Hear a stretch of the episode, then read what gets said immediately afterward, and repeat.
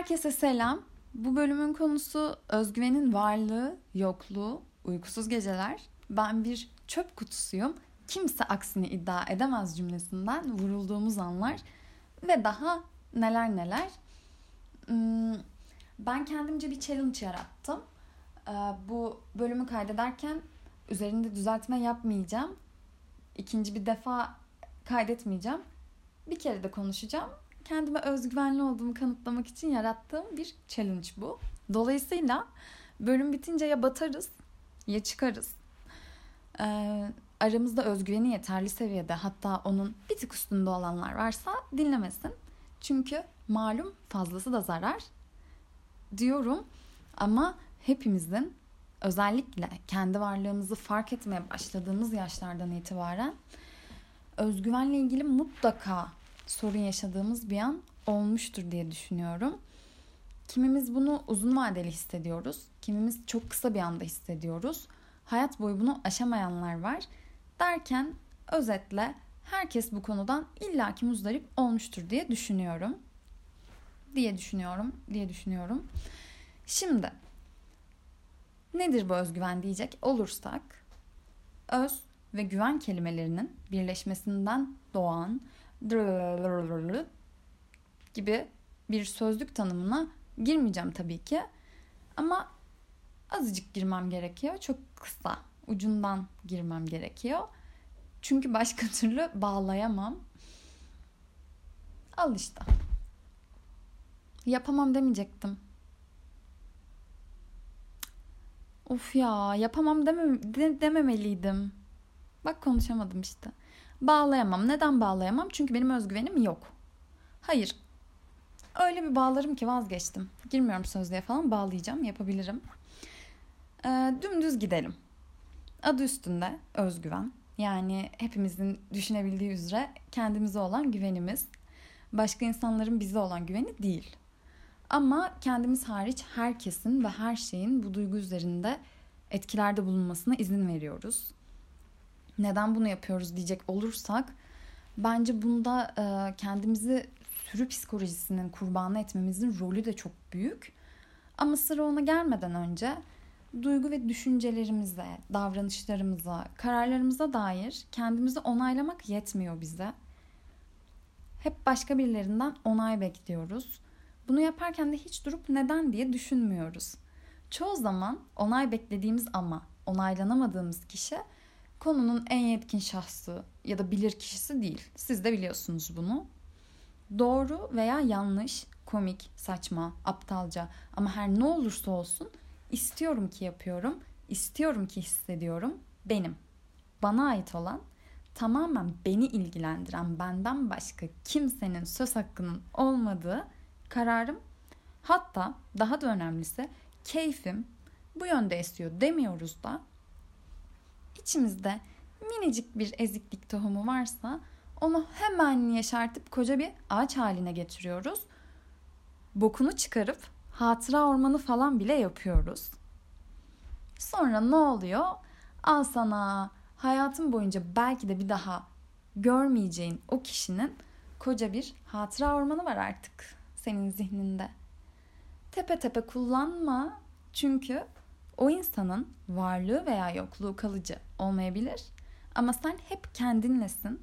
Kendini onaylayan sen değil de bir başkası olduğunda hep ona ihtiyaç duyarsın. Çünkü nasıl yapılacağını o biliyor. Sen bilmiyorsun. Ki bahsettiğimiz o hatıra ormanı var ya. Biri onu oluşturduktan, kurduktan sonra gelen geçen herkes orada piknik yapıyor arkadaşlar. Kendimden biliyorum. O ormanı alıyorsunuz direkt halka açıyorsunuz. Gelen geçen geçiyor içinden. Buraya kadar duygularımız, düşüncelerimiz üzerinden gittik. Hmm, ama konuyu biraz da somutlaştıracak olursam çok popüler bir örnek geliyor şimdi sıkı tutunun. Nedir o popüler örnek? Tabii ki fiziksel görünüşümüz. Senin burnun çok kötü profilden poz verme Hemen burundan girdim. Niye? Çünkü benim burnum güzel değil. Söyledim kurtuldum. Taktik 1. Başkasının dile getirmesinden çekinmek yerine siz dillendirin. Siz söyleyince onların ilgisini çekmiyor. Yüzde yüz eminim buna. Artık değerini kaybediyor. Pankart açın. Benim burnum çok çirkin diye pankart açın. Aa hayır. Çok güzel. Neden öyle diyorsun? Diyecekler bu defa. Bu da hiç şaşmaz. Alaycı bir gülümsemeyle gelen sen Türkçe pop mu dinliyorsun ya cümlesi vardır ya. Kulaklığı çöpe atmaya kadar gider o his.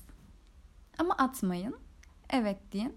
Sabah akşam ben Türkçe pop dinliyorum. Açın o an. Orada da dinleyin. Yoksa müzik zevkinizi değiştirmek zorunda kalacaksınız. Siz çekinip kıvırdıkça onlar sizden çaldıklarıyla sağlıksız bir özgüven katıyorlar kendilerine. Hatta bazen de kendilerini eksik hissettiklerinde eksik yanları göze çarpmasın diye hep sizde bir kusur buluyorlar. Kendi özgüvensizliklerini bastırmak için sizi kullanan bir grup bu. Bence onlara tamam anlıyorum senin eksiğin var ama beni eksiltmeye çalışarak kapatamazsın demelisiniz. Hatta duymuşsunuzdur bir söz var fazla tevazunun sonu vasat adamdan nasihat dinlemektir diye. Eğer dinlemek istemiyorsanız gerçeği söyleyeceksiniz ona. Bunun çok hümanist bir çözümünü bulamadım ben. Bakış açımı eleştirenler olabilir ama kurtlar sofrası arkadaşlar ne yapalım? Köşemize çekilip ağlayalım mı? Aynen aynen deyip kafaya takmadan geçebiliyorsanız eğer e, söyledikleri sizin zihninizde yer edinmeden sizi etkilemeden geçip gidiyorsa e, müthiş. En güzel seçenek bu zaten. Hmm, ama tabii bunu yapabilene güzel bir seçenek. Kafaya takmayı, takmamayı daha doğrusu başarabilene güzel bir seçenek. E bunu yapabiliyorsanız siz zaten aşmışsınız. Bir saattir konuştuğum her şey sizin için zaman kaybı. Siz dinlemeseniz de olurmuş. Lisedeyken hmm, adını vermem ne kadar doğru olur bilemiyorum e, Sayın Erdal Damar'la birbirimizin yerin dibine sokarak e, rezil ederdik. Böyle eve dönüp yastığa başını koyduğunda uyutmayacak cins, cinsten. Ben konuşamamaya başladım. Uyutmayacak cinsten şeyler duyuyorduk birbirimizden. Ee, en basit örneği o bana çirkinsin derdi. Ben ona sen bu yaşta sigara içiyorsun derdim. Şu an kulağa çok ağır gelmiyor olabilir. Ama o dönem için çok ağır sözlerdi bunlar e, bir grup arkadaşımla beraber aynanın karşısına geçip ben çirkin miyim ya diye saatlerce aynaya baktığımızı biliyorum yani. Şimdi böyle söyleyince Arda dünyanın en kötü insanıdır gibi algılanmasın. Benzerini biz de ona yapıyorduk zaten. Çok uzun zaman sonra görüştüğümüzde ikimiz de birbirimizin hayatında travma sebebi olmuşuz onu fark ettik. Ki benim gözümde o zamanki Ardıl'ın özgüvenini hiçbir şey yıkamazdı. Ama bunu ben yapıyormuşum aslında. Alın size bir özgüven örneği. Yapamam demeyin, yaparsınız. Yapmayın. Kimseye bunu yapmayın lütfen. Ee, görüştüğümüzde kendi paketimi bitirip onun paketinden sigara içmeye devam eden de bendim bu arada. Yani söyleyecek pek de bir şey kalmadı sanırım. Ee, şöyle bir şey de var tabii. Eleştiriye açık olmamakla özgüven arasında ince bir çizgi var. Onu da kaybetmeyelim. Özgüvenli olacağız diye yöneltilen her şeye sen kim köpeksin diye çıkışmayalım. İdeal özgüven seviyemizi korumaya çalışıyoruz sadece. Unutmayalım. Bir tane hayatımız var ve onu başkalarının kurallarına göre yaşarsak sıçarız. Benim söyleyeceklerimin dolayısıyla bölümün sonuna geldik. Ee, bu bölümün konusunu seçmemde bana yardımcı olan Tuna Yıldırım'a çok teşekkür ediyorum. Podcast için konu önerisi istediğimde özgüvenini yerle yeksan eden konularla baş etme yöntemleri demişti. O yüzden bölümün yarısı ona aittir diyebiliriz. Özgüveninizi ne olur kaybetmeyin. Ezik insanları kimse sevmez diye değil. Siz kendinizi sevemezsiniz diye kaybetmeyin. Ee, bir dahaki bölümde Görüşmek üzere. Kendinize çok iyi bakın. Hoşçakalın.